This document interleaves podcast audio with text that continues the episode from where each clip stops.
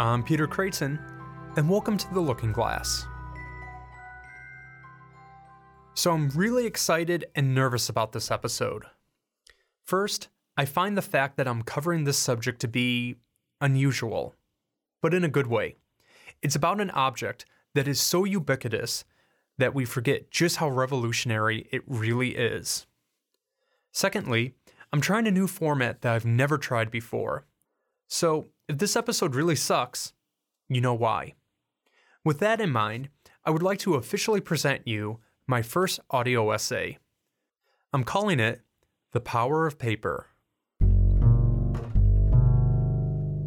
You're probably thinking to yourself right now, I can't believe I'm about to listen to a podcast about paper. What has become of myself, my life, and how can I make better life choices? Well, in all honesty, I asked myself those very same questions when I started work on this episode. Why would anyone want to listen to me go on and on and on about paper? It's paper. So what? That's the question I'm hoping to provide some sort of an answer to. So what? A little over a year ago, I read a book entitled The Revenge of Analog by David Sax. You may remember it served as an inspiration of sorts for an episode called The Analog Experience. It feels redundant admitting to you again, but it's that important that I have to do it. Reading that book changed my way of thinking and interacting. It challenged me to reflect on my relationship with digital technology and my overall dependence on it. Like most of us, I used to be glued to my phone, always looking to digest as much new information as I possibly could. Now, I'm consciously trying to limit my time on computers and on my phone. I find that the more I experience the quote unquote real, the more I love it. I've even noticed that my new focus has led me to being happier and having an improved attention span. This has led me to begin noticing things that I would have never given a second thought to. So, as much as I can, I've been sharing these experiences with others. One of those individuals is my cousin Matthew. He's eight years older than me, and even though he's my cousin, I see him more as an older brother. He's an artist and one of the most creative people I know. We always find ourselves discussing art, storytelling, and our current projects we're working on. We were recently at lunch, and he was sharing with me his experiences with origami. You know, the Japanese art of paper folding. Matthew was telling me about all the different varieties of origami he likes to do, and how he'd like to incorporate it more into his various art projects. As he was talking, the idea of paper jumped out at me. Believe it or not, I had forgotten that paper was used in creating origami. What other uses of paper had I forgotten about as well? Immediately in my mind, paper went from a mundane, everyday object to something that was bright, colorful, something that could create pieces of art. It was almost as if in that single moment, I was reminded just how much of an incredible invention paper really is. Think about it. Paper, in its essence, is totally revolutionary. Paper played a crucial role in the creation of the alphabet. We write on paper, we draw on paper, we can fold it into beautiful objects and animals. We can build with it, we can wear it, we can create paper dolls and play with it. We can insulate our homes and keep us warm. But let's go deeper.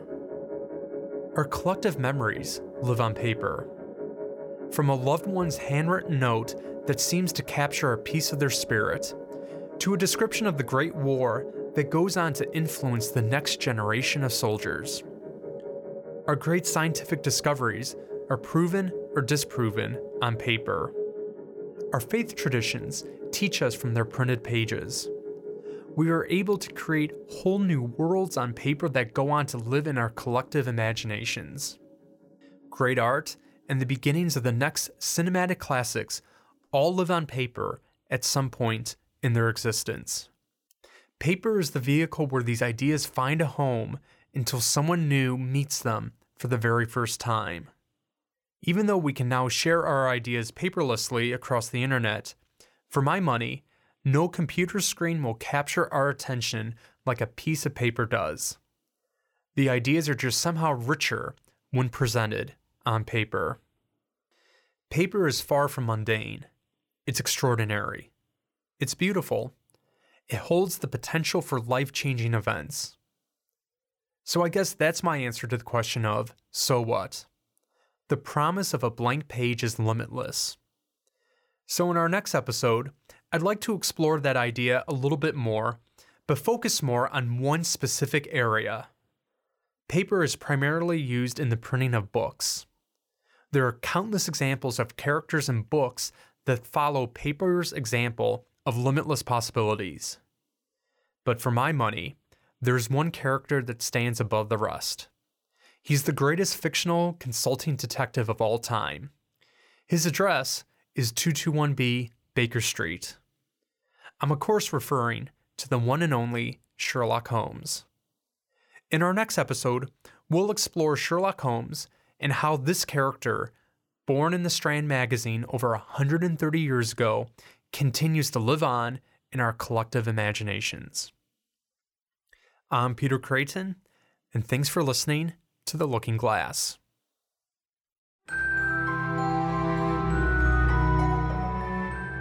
The Looking Glass podcast was created by Stephen Anderson and Peter Creighton. The Power of Paper was written, narrated, and produced by me, Peter Creighton. Sound effects and music were provided by Soundsnap.com. I hope you enjoyed my first audio essay, and I would love some feedback. You can leave it in the comments section here on SoundCloud, or you can write a review on iTunes, or email me at thelookingglasspodcast at gmail.com. Until we talk again, I'm Peter Creighton, and cheers.